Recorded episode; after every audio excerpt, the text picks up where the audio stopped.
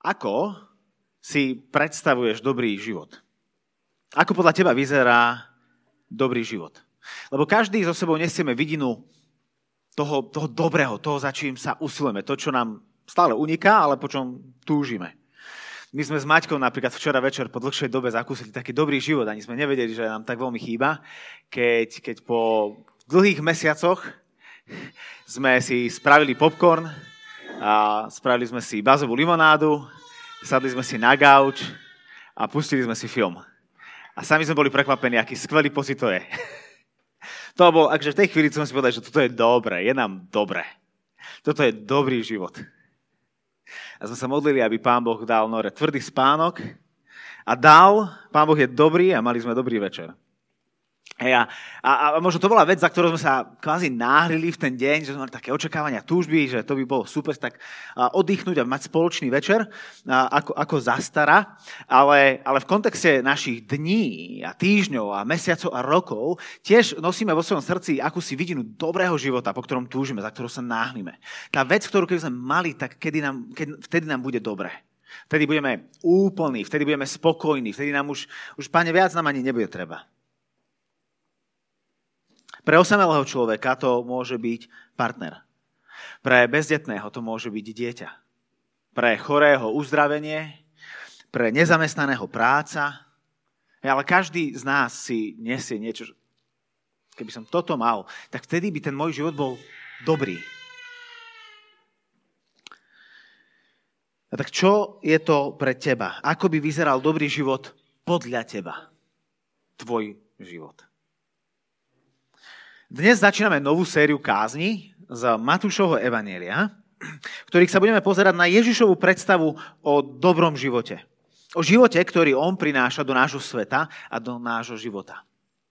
Je to z, z Matúšovho Evanielia v troch kapitolách, ktoré sa zvyknú spoločne označovať ako kázeň na vrchu, alebo reč na vrchu. Sú to konkrétne kapitoly 5, 6 a 7. A v tých našich Bibliách sa to celé nachádza na, dvoch, na štyroch stranách, takže iba otočíme jeden list a vidíme v podstate celú tú kázeň pred sebou.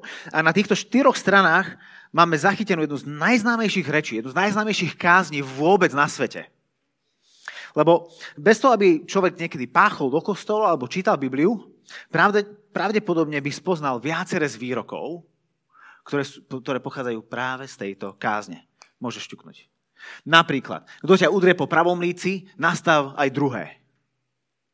Alebo milujte svojich nepriateľov a modlite sa za tých, ktorí vás prenasledujú. Alebo kde je tvoj poklad, tam bude aj tvoje srdce. Alebo nikto nemôže slúžiť dvom pánom. Už ste počuli také? Nesúďte, aby ste neboli súdení. Alebo proste a dostanete, hľadajte nájdete, klopte a otvorí sa vám. A snaď najznámejšie, zlaté pravidlo, všetko, čo chcete, aby ľudia robili vám, robte aj vy im. Ak ste také už niekedy počuli, tak ste počuli výrok z Ježišovej najznámejšej kázne. Každá kultúra má nejaký akože svoj text, ktorý, ktorý všetci poznajú a toto je niečo, čo presahuje mnohé kultúry v mnohých obdobiach. Táto kázeň sa dotkne kadekoho, nielen kresťanov, ale oslovuje aj hinduistov a dokonca aj ateistov. Tak napríklad Mahatma Gandhi, môžeš ťuknúť? Ešte? Hej. Toto povedal o kázi na vrchu. Káze na vrchu sa mi dostala priamo do srdca. Potešila ma nadmieru a priniesla mi útechu a bezhraničnú radosť. Alebo ešte prekvapujúco Fidel Castro povedal, verím, že Karl Marx by sa dokázal stotožniť s kázňou na vrchu. Revolucionár komunistický hovorí o otcovi komunizmu, že hej, on vlastne chce implementovať v určitom ohľade káze na vrchu a vo svojej filozofii spoločnosti. Človek nemusí byť nábožný ani veriaci, Môže dokonca ísť proti náboženstvu a stále sa pozrieť na túto Ježišovú kázeň a povedať, že good stuff, toto je dobré. Naložil. Dobre hovorí. Je tak káze na vrchu je teda asi tou najznámejšou kázňou na svete. A predtým ale, než sa do nej pustíme, sa potrebujeme uistiť, že rozumieme tomu, kedy a prečo vôbec Ježiš kázal túto kázeň. Jeden z dôvodov, prečo je taká úderná, je tá, že Ježiš presne vie, čo chce povedať. A nie je to len taká, nie sú to len také útrusky, čo tu niekde povedal, tam niekde povedal. A preto sa spolu vrátime na samý začiatok Matúšovho Evangelia. Tá, tá séria bude v kapitolách 5, 6, 7, ale vráťme sa na samý začiatok, aby sme si všimli ten širší kontext, v ktorom je kázeň na vrchu osadená. Čiže keď začíname hneď v prvej kapitole, v prvom verši Matúšovho Evangelia, tak, tak tam čítame toto. Rodokmeň Ježiša Krista, syna Dávida, syna Abraháma a je celý Ježišov rodokmeň.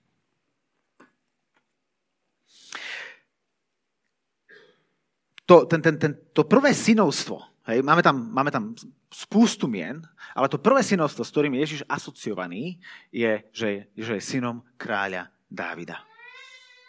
Na záver, v 17.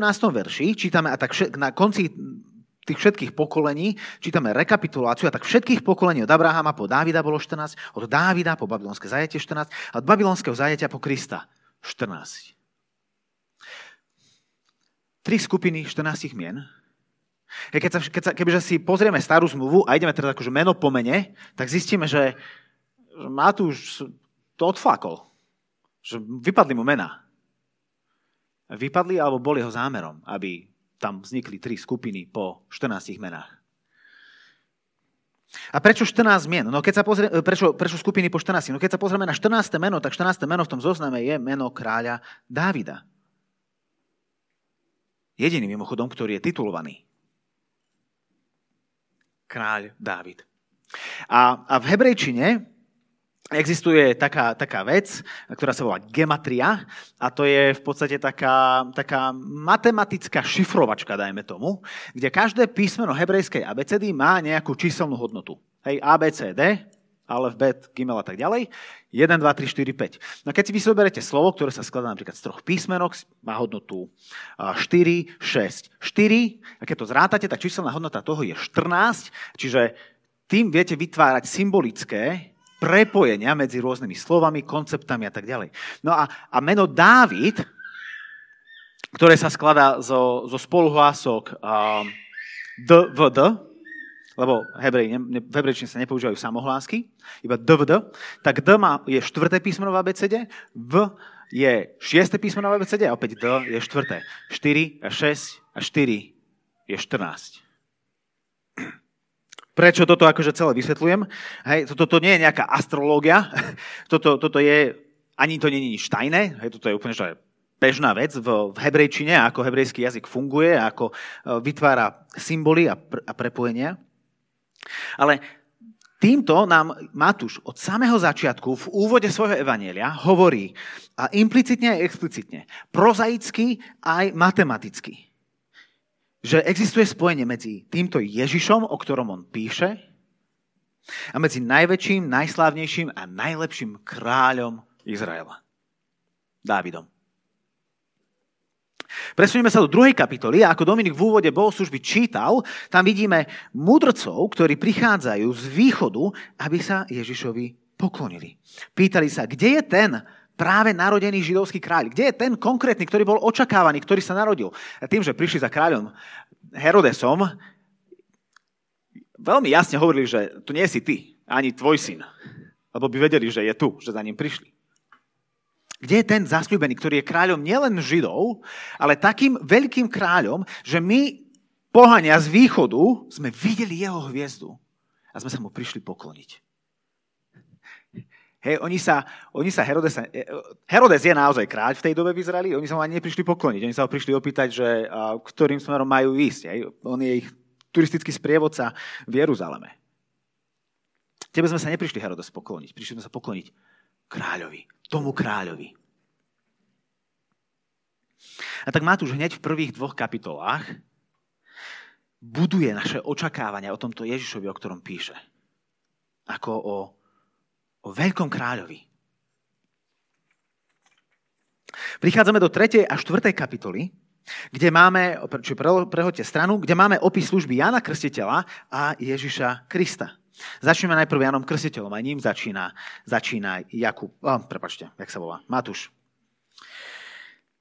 Jan Krstiteľ, okrem toho, že krstil, bol najprv kazateľ. Keď sa pozrieme do 3. verša, tak on, on, on je ten, o ktorom Izajaš predpovedal, že bude hlasom volajúc, ktorý volá na púšti. Predtým ako Ján krstí, Jan káže. Jan kazateľ sa neskôr stáva Janom krstiteľom. A čo teda káže? Aká je tá jeho zväzť? Ku čomu ľudí volal? To vidíme v tom druhom verši 3. kapitoly. Kajajte sa, lebo sa priblížilo nebeské kráľovstvo. Toto je podstata jeho zvesti. Toto je to, čo ľudia počujú a potom sa dávajú krstiť. Kajajte sa. Lebo sa priblížilo nebeské kráľovstvo. A rovnako je to aj u Ježiša. Počiatky jeho služby Matúš v 17. verši 4. kapitoly, hej, sa pozrieme iba na vedľajšiu stranu, 4.17, odvtedy, keď bol Jan Krsiteľ zajatý, čiže jeho kázanie pominulo, Herodes ho zajal, Ježiš začal hlásať. Jeho kázen teraz ide. Hlavná myšlienka jeho kázni. To isté. Kajajte sa.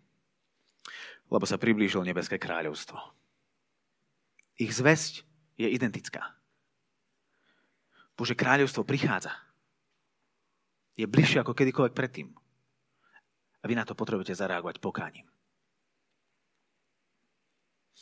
Čiže opäť tu máme motív kráľovstva, ktoré prichádza vo zvesti Jana Krstiteľa, ktorý pripravuje cestu pre Ježiša a vo zvesti Ježiša a nielen v jeho zvesti, ale v jeho osobe, živote, smrti a vzkriesení. Čiže tá ich hlavná myšlienka kázne sa skladá z dvoch základných bodov. Prvé je, kajajte sa. Grécké slovičko metanoja. Čo, čo hej, pre nás je to také veľmi náboženské slovo, pre nich to bolo veľmi bežné slovo. Doslova znamená, ten, ten, ten význam je, že prechádzať zmenou myslenia a cítenia, nastavenia a orientácie svojho života. Hej? Ako keby zmeniť smerovanie svojim, svojim, svojho života. Ako by Ján a Ježiš hovorili, stoj a zmeň smer, ktorým ideš. Lebo to, kam ideš, vedie do záhuby. Nevedie ku životu. Tam nenájdeš to, po čom túžiš, to, čo hľadáš. Tá vidina dobrého života, ktorú nosíš vo svojom srdci, tam sa nebude nachádzať. Stoj, počúvaj a zmeň smerovanie svojho života. To je to, čo znamená pokánie. A teraz to zdôvodnenie, ktoré nás zastavuje a volá ku zmene smerovania, to vlastne voči čomu máme nasmerovať svoj život? Nebeské kráľovstvo. To je zväz Jana Krstiteľa aj Ježiša Nazareckého. A čo je toto nebeské kráľovstvo? O tom je kázeň na vrchu. je kázeň na vrchu, kapitoly 5, 6 a 7. Sú akýmsi Ježišovým manifestom o, o Božej vláde, ktorá v ňom a s ním prichádza do nášho sveta. Je to jeho vízia pre svet, v ktorom človek žije pod dobrou vládou dobrého kráľa. Je to svet, v ktorom sa realizuje alebo náplňa Božia odpoveď na, na tú odvekú modlitbu, ktorú nás Ježiš učí modliť. Otče náš, ktorý sa na nebesiach, príď kráľovstvo tvoje. Buď vôľa tvoja na zemi, v nebi, ako v nebi, tak i na zemi. Práve v tejto kázni na vrchu mimochodom nachádzame túto modlitbu, ktorú nás Ježiš učí modliť. Tá modlitba sa nachádza v samom strede kázne na vrchu. Čiže káze na vrchu je, Ježišov, je, je akýsi manifest Ježiša o tom, ako to vyzerá v spoločenstve a vo svete, do ktorého prichádza Bože kráľovstvo a ktorom sa deje Božia vôľa medzi nami tak, ako v nebi. Preto sme túto sériu nazvali Príď kráľovstvo Tvoje. V kázni na vrchu vidíme Ježišovú víziu dobrého života. A len pár veršov pred tou, to, to, to, touto kázňou v 4. kapitole v 23. verši čítame. A tak chodil po celej Galilei a učil ich v synagógach. Hlásal evanelium o kráľovstve. A uzdravoval každú chorobu a každý neduch medzi ľuďom. Čiže hlásal evanelium, dobrú správu o kráľovstve a ukazoval moc kráľovstva, ktoré uzdravuje a obnovuje. O chvíľu budeme počuť celú túto kázeň na vrchu, ju budeme počúvať, ale predtým, ako sa do nej pustíme, si musíme ozrejmiť ešte niekoľko takých smeroviek, ktoré nás bez, bezpečne prevedú jej obsahom. Čiže teraz môžete preložiť ďalší list, aby sme mali pred sebou 5. 6. kapitolu. A pozrieme sa na to, že na túto kázeň z pohľadu, že kto to hovorí, komu to hovorí a prečo to hovorí. Ak sa bojíte, že toto celé bol úvod ku kázni a teraz ešte nejakú trom hlavným bodom, tak toto je záver tohto môjho úvodu ku Ježišovej kázni, ktorú budeme počúvať. Čiže kto to hovorí? Gandhi aj Castro si mysleli, že môžu oddeliť, čo káze na vrchu hovorí, od toho, kto káze na vrchu hovorí. Ježišové ideály, ale bez Ježiša. Ježiš tu však nevystupuje ako nejaký lepší učiteľ, alebo nový učiteľ, alebo nejaký revolucionár, ale ako ten, ktorý má moc a autoritu. Opakovane počujeme refrén, a to ideme hlavne v 5. kapitole. Počuli ste, že bolo povedané, ja vám však hovorím. Počuli ste, že bolo napísané, ja vám však hovorím. V starej zmluve Mojžiš a proroci v Ježišovej dobe zákonníci a farizei, v našej dobe kazatelia a evangelisti hovoria len to, čo už bolo povedané Bohom. Nie tak u Ježiša. Keď Ježiš hovorí, Boh hovorí. Preto na konci Ježišovej kázne, prehoďme list úplne na konci 7. kapitoly, v 29. verši Títo Ježišovi poslucháči konštatujú, že ich učil ako taký, čo má moc, autoritu.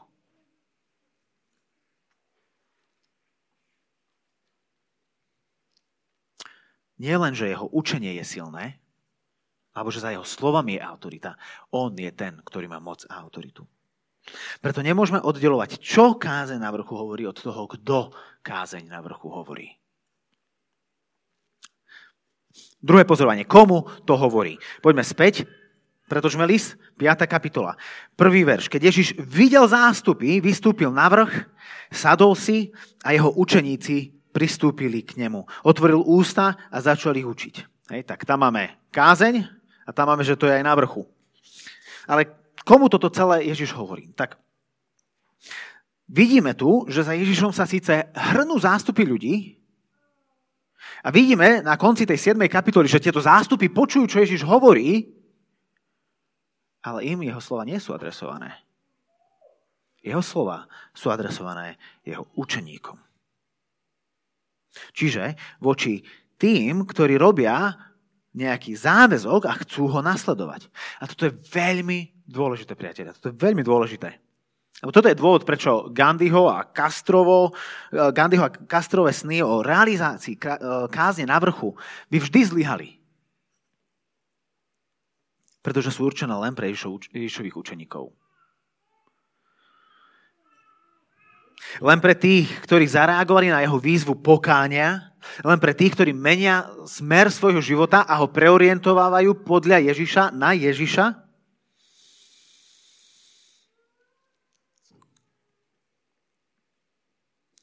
ktorí štelujú svoj život nielen podľa Neho a to, ako, čo hovorí, ale ku Nemu. Lebo to je podstata učeníctva. Ježišova vízia je nerealizovateľná bez toho, aby sme mu nepodriadili svoj život. Preto dnes, aj najbližšie mesiace, ako ňou budeme prechádzať touto kázou na vrchu, skúmajme svoje srdce a postoje. Aby sme vedeli, či, kde, kde vôbec stojíme. Či stojíme medzi tým zástupom, ktorý počúva ako deti, ktoré majú proste uši na dverách a počúvajú, alebo sme medzi tými učeníkmi, ktorí okolo neho stoja, počúvajú a na to reagujú. Lebo im venuje tieto slova. Ich učí ceste Božieho kráľovstva. A na záver, prečo to hovorí? Mnohí po prečítaní tejto kázne na vrchu majú vlastne veľmi zlý pocit zo seba. Lebo sú konfrontovaní s Ježišovým ideálom Božieho kráľovstva a pozerajú sa na svoj život a vidia, že to tak ale ani zďaleka nie je. Sotva by, by, by sme našli jednu vec, ktorej sme ako tak priemerní. A tak nie jeden človek odchádza zbytý pretože síce vidí vznešenosť Ježišovej vízie, ale zároveň vidí aj biedu svojho života. Nielen, že takto nikdy nežili, ale vedia, že ani nie sú schopní takto žiť. Takže pozrime sa ešte raz na tú reakciu zástupu na konci kázne. Ako oni reagovali na toto, čo počuli. Keď Ježiš skončil túto reč, zástupy žasli nad jeho učením. Žasli nenariekali, ale sa radovali. Boli udivení. Ako budeme prechádzať touto kázňou, Ježiša vždy musíme vidieť v strede každej výzvy, čiže ako toho, ku ktorému to smeruje, ale takisto aj nad každou výzvou. Ako ten, ktorý jediný dokonal naplňa to, k čomu nás volá. V kázi na vrchu nemáme vidieť až tak moc svoju biedu, ako jeho slávu. Nie našu zúboženosť, ale jeho krásu. Na to, že nás volá ku sebe.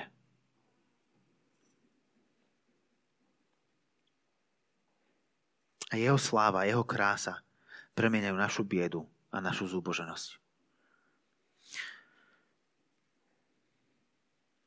To, čo by som veľmi chcel, aby nám Pán Boh dal milosť, je ako budeme prechádzať touto kázňou, aby sme spolu s nimi žasli nad tým, akého nádherného, svetého, múdreho a mocného kráľa máme. Aby sme žasli nad Ježišom a nad jeho víziou Božieho kráľovstva, ktoré on sám prináša. Tak nech je toto testom každého nášho kázania. Ja, Domino, Miro, a nech je takisto testom každého nášho počúvania kázne. Žasneme nad ním. O to sa modlíme. A modlite sa to prosím aj vy za nás. A toto sa spolu usilujme. A tak, keď už vieme, kto to hovorí, komu to hovorí a prečo to hovorí, môžeme vstúpiť do tejto najznámejšej kázne, aká kedy odznela. Čujme teda túto dobrú správu, toto evanelium o kráľovstve. Keď Ježiš videl zástupy, vystúpil na vrch, sadol si a jeho učeníci pristúpili k nemu. Otvoril ústa a začal ich učiť. Blahoslavený chudobný v duchu, lebo ich je nebeské kráľovstvo. Blahoslavení plačúci, lebo oni budú potešení. Blahoslavení tichí, lebo oni budú dedičmi zeme. Blahoslavení hladní a smední po spravodlivosti, lebo oni budú nasýtení. Blahoslavení milosrdní, lebo im sa dostane milosrdenstva. Blahoslavení čistého srdca, lebo oni uvidia Boha. Blahoslavení tvorcovia pokoja, lebo oni sa budú volať Božími synmi.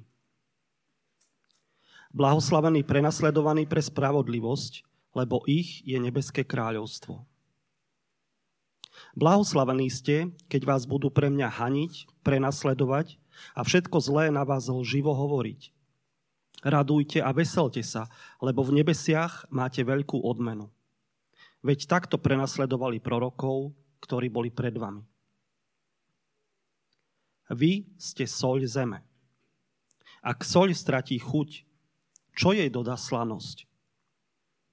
Už nie, nie je na nič súca, len ju vyhodiť von, aby ľudia po nej šliapali. Vy ste svetlo sveta. Mesto, ktoré leží na vrchu, sa nedá ukryť. Ani lampu nezažnú a nepostavia pod mericu, ale na svietnik, aby svietila všetkým v dome.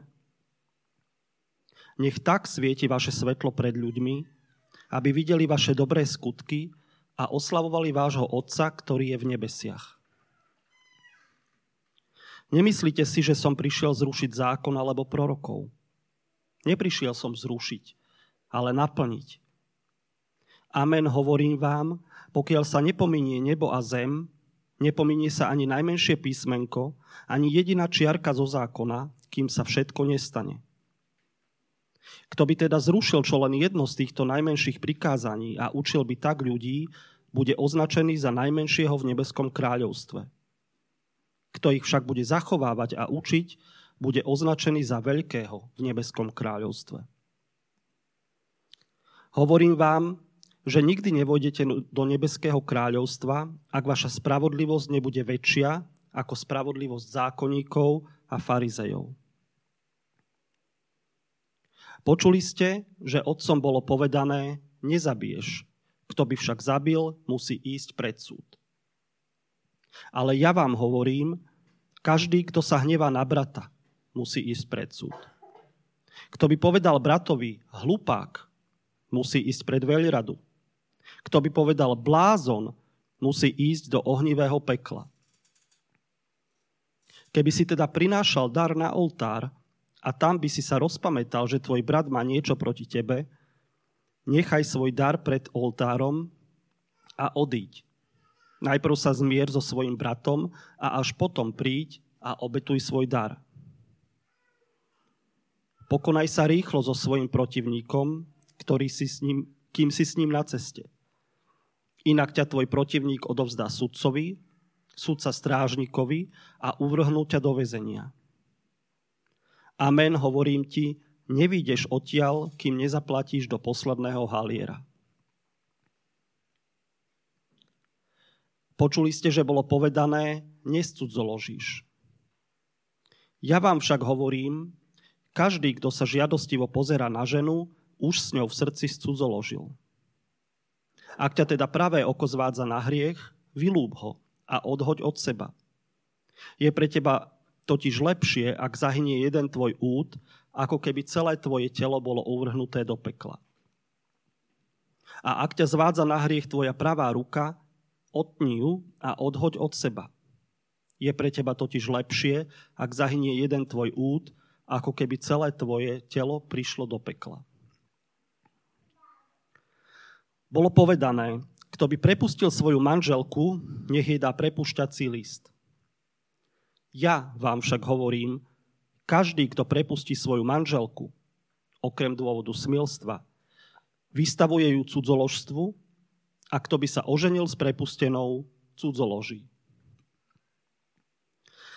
Ďalej ste počuli, že otcom bolo povedané, nebudeš krivo prisahať, ale splníš pánovi svoje prísahy.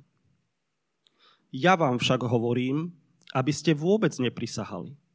Ani na nebo, lebo je Božím trónom, ani na zem, lebo je podložkou jeho nôh, ani na Jeruzalem, lebo je mestom veľkého kráľa. Neprisahaj ani na svoju hlavu, lebo nemôžeš ani jeden vlas urobiť bielým alebo čiernym. Vaša reč nech je áno, áno, nie, nie. Čo je navyše, pochádza od zlého. Počuli ste, že bolo povedané oko za oko, zub za zub. Ja vám však hovorím, neprotivte sa zlému. Naopak, tomu, kto ťa udrie po pravom líci, nadstav aj ľavé. K tomu, kto sa chce s tebou súdiť, vziať ti spodné prádlo, spodné rúcho, nechaj aj plášť. Ak ťa bude takto nútiť niesť náklad jednu míľu, chod s ním dve. Kto ťa prosí, tomu daj a neodvracaj sa od toho, kto si chce od teba požičať. Počuli ste, že bolo povedané, milovať budeš svojho blížneho a nenávidieť svojho nepriateľa. Ja vám však hovorím, milujte svojich nepriateľov a modlite sa za tých, ktorí vás prenasledujú. aby ste boli synmi svojho Otca v nebesiach. Lebo On dáva vychádzať slnku nad zlými aj nad dobrými a zosiela dážď na spravodlivých aj nespravodlivých. Veď keď budete milovať iba tých, čo vás milujú, aká vám patrí odmena?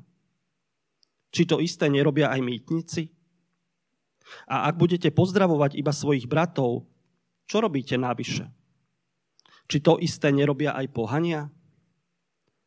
Vy teda buďte dokonalí, ako je dokonalý váš nebeský Otec.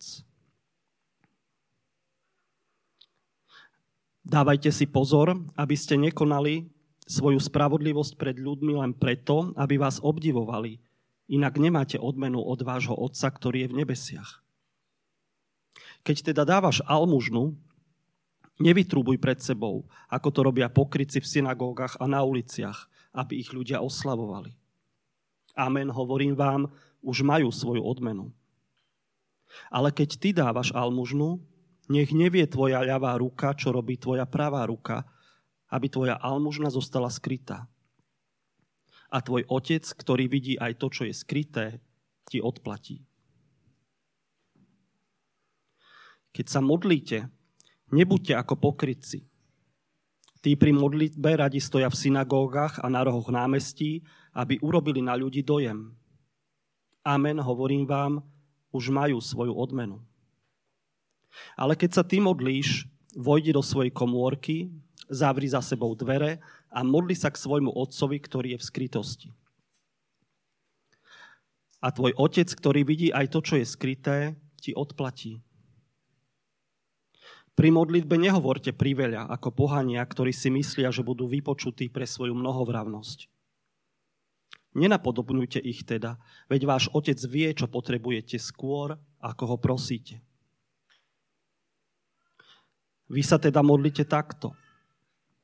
Oče náš, ktorý si na nebesiach, posved sa meno Tvoje, príď kráľovstvo Tvoje, buď vôľa Tvoja ako v nebi, tak i na zemi. Chlieb náš každodenný daj nám dnes a odpúsť nám naše viny, ako i my odpúšťame svojim vinníkom. A neuved nás do pokušenia, ale zbav nás zlého. Lebo ak vy odpustíte ľuďom ich previnenia, aj vám odpustí váš nebeský Otec. Ale ak vy neodpustíte ľuďom, ani vám váš nebeský Otec neodpustí vaše previnenia. Keď sa postíte, Netvárte sa zachmúrene ako pokrytci. Tí zanedbávajú svoj výzor, aby bolo ľuďom zjavné, že sa postia. Amen, hovorím vám, oni už majú svoju odmenu. Keď sa však ty postíš, natri si hlavu olejom a tvár si umy, aby nie ľudia videli, že sa postíš, ale tvoj otec, ktorý je v skrytosti. A tvoj otec, ktorý vidí aj to, čo je v skrytosti, ti odplatí. Nezhromažďujte si poklady na zemi, kde ich zožiera hrdza a mole a kde zlodeji vnikajú a kradnú.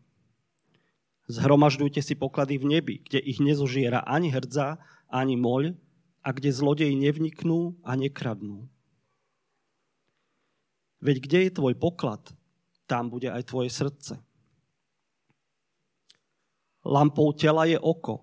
Ak teda bude tvoje oko čisté, celé tvoje telo bude plné svetla. Ale ak tvoje oko bude zakalené, celé tvoje telo bude plné tmy. Ak bude svetlo v tebe, ak teda svetlo v tebe je tmou, aká veľká bude sama tma. Nikto nemôže slúžiť dvom pánom.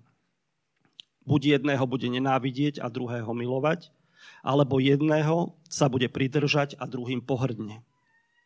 Nemôžete slúžiť Bohu aj mamone. Preto vám hovorím, nebuďte ustarostení o svoj život, čo budete jesť a piť, ani o svoje telo, čo si oblečiete. Či nie je život viac ako jedlo a telo viac ako odev? Pozrite sa na nebeské vtáky. Nesejú ani nežnú, ani nezhromažďujú obilie do sípok a váš nebeský Otec ich živí. Či vy nie ste oveľa viac ako oni? A kto z vás si môže svojou ústarostenosťou predlžiť život, čo len o jediný lákeť? A prečo ste takí ustarostení o oblečenie? Pozorujte polné ľalie, ako rastú, nenamáhajú sa, ani nepradú. No hovorím vám, ani Šalamún sa v celej svojej sláve neobliekal tak, ako hoci ktorá z nich. Keď teda Boh takto oblieka trávu na poli, ktorá dnes je a zajtra ju hodia do pece, či neoblečie oveľa skôr vás, vy maloverní? Nehovorte teda ustarostene, čo budeme jesť, čo budeme piť, čo si oblečieme. Veď toto všetko zháňajú pohania. A váš nebeský Otec predsa vie, že to všetko potrebujete. Hľadajte však najprv Božie kráľovstvo a jeho spravodlivosť a toto všetko sa vám pridá. Nebuďte teda ustarostení o zajtrajšok, lebo zajtrajšok sa o seba postará. Každý deň má dosť vlastného trápenia. Nesúďte, aby ste neboli súdení. Lebo akým súdom súdite, takým budete odsúdení a akou mierou meriate, takou vám bude namerané. Prečo vidíš smietku v oku svojho brata a brvno vo vlastnom oku nebadáš? Alebo ako môžeš povedať svojmu bratovi, dovoľ, vyberiem ti smietku z oka a pozri, v oku máš brvno. Pokrytec. Vyber najprv brvno z vlastného oka a potom uvidíš, ako vybrať smietku z oka svojho brata. Nedávajte, čo je sveté psom a neháčte svoje perly pred svine, aby ich nepošliapali nohami, neobrátili sa a neroztrhali vás. Proste a dostanete. Hľadajte a nájdete, klopte a otvorí sa vám. Veď každý, kto prosí, dostáva. Kto hľadá, nachádza a tomu, kto klope, sa otvorí. Kto z vás je taký človek, že by dal svojmu synovi kameň, keď si prosí chlieb? Alebo že by mu dal hada, keď si prosí rybu? Keď teda vy, hoci ste zlí, viete dávať dobré dary svojim deťom, o čo skôr dá dobré dary váš nebeský Otec tým, čo ho prosia. Všetko, čo chcete, aby ľudia robili vám, robte aj vy im. V tom je celý zákon i proroci. Vchádzajte tesnou bránou. Veď priestranná brána a široká cesta vedú do záhuby a mnoho je tých, čo ňou vchádzajú. Do života vedie tesná brána a úzka cesta. A málo je tých, čo ju nachádzajú. Dajte si pozor na falošných prorokov, ktorí prichádzajú k vám v ovčom rúchu, no vnútri sú to draví vlci. Po ovoci ich poznáte.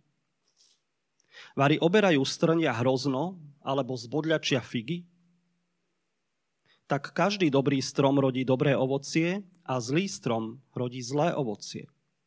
Dobrý strom nemôže rodiť zlé ovocie a zlý strom nemôže rodiť dobré ovocie.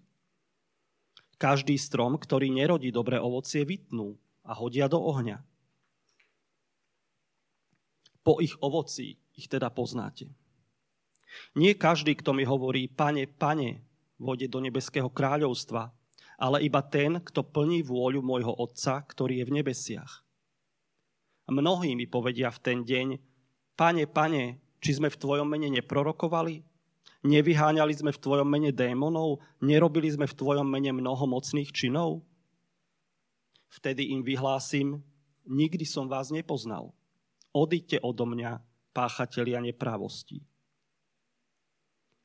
A tak každý, kto počúva tieto moje slova a plní ich, bude sa podobať múdremu mužovi, ktorý postavil dom na skale. Spustil sa lejak, prihnali sa rieky, strhol sa výchor a oborili sa na ten dom, ale nespadol, lebo mal základy na skale. No každý, kto počúva tieto moje slova a neplní ich, bude sa podobať na hlúpeho muža, ktorý si postavil dom na piesku. Spustil sa lejak, prihnali sa rieky, strhol sa výchor a oborili na, sa na ten dom. A dom padol a jeho zrúcanina bola veľká. Keď Ježiš skončil túto reč, zástupy žasli nad jeho učením. Učil ich totiž ako taký, čo má moc, a nie ako ich zákonníci. Amen. Modlíme sa. Oče náš, ktorý si na nebesiach, posvedca meno Tvoje. A príď kráľovstvo Tvoje, buď vôľa Tvoja, ako v nebi, tak i na zemi. Ako v nebi, tak aj v Trnave, ako v nebi, tak aj v našom zbore, ako v nebi, tak v našich rodinách. Buď vola Tvoja ako v nebi, tak i v našich životoch. Prosíme ťa o Tvoju milosť, aby si toto robil v našich srdciach, ako budeme prechádzať slovami Tvojho milovaného Syna. Daj nám v úžase hľadiť na jeho krásu a svetosť a dokonalosť a byť premieňaný jeho dobrotou na jeho obraz. Daj nám milosť nielen počúvať a čítať tieto jeho slova, ale podľa nich žiť, plniť, staviať podľa nich svoje životy.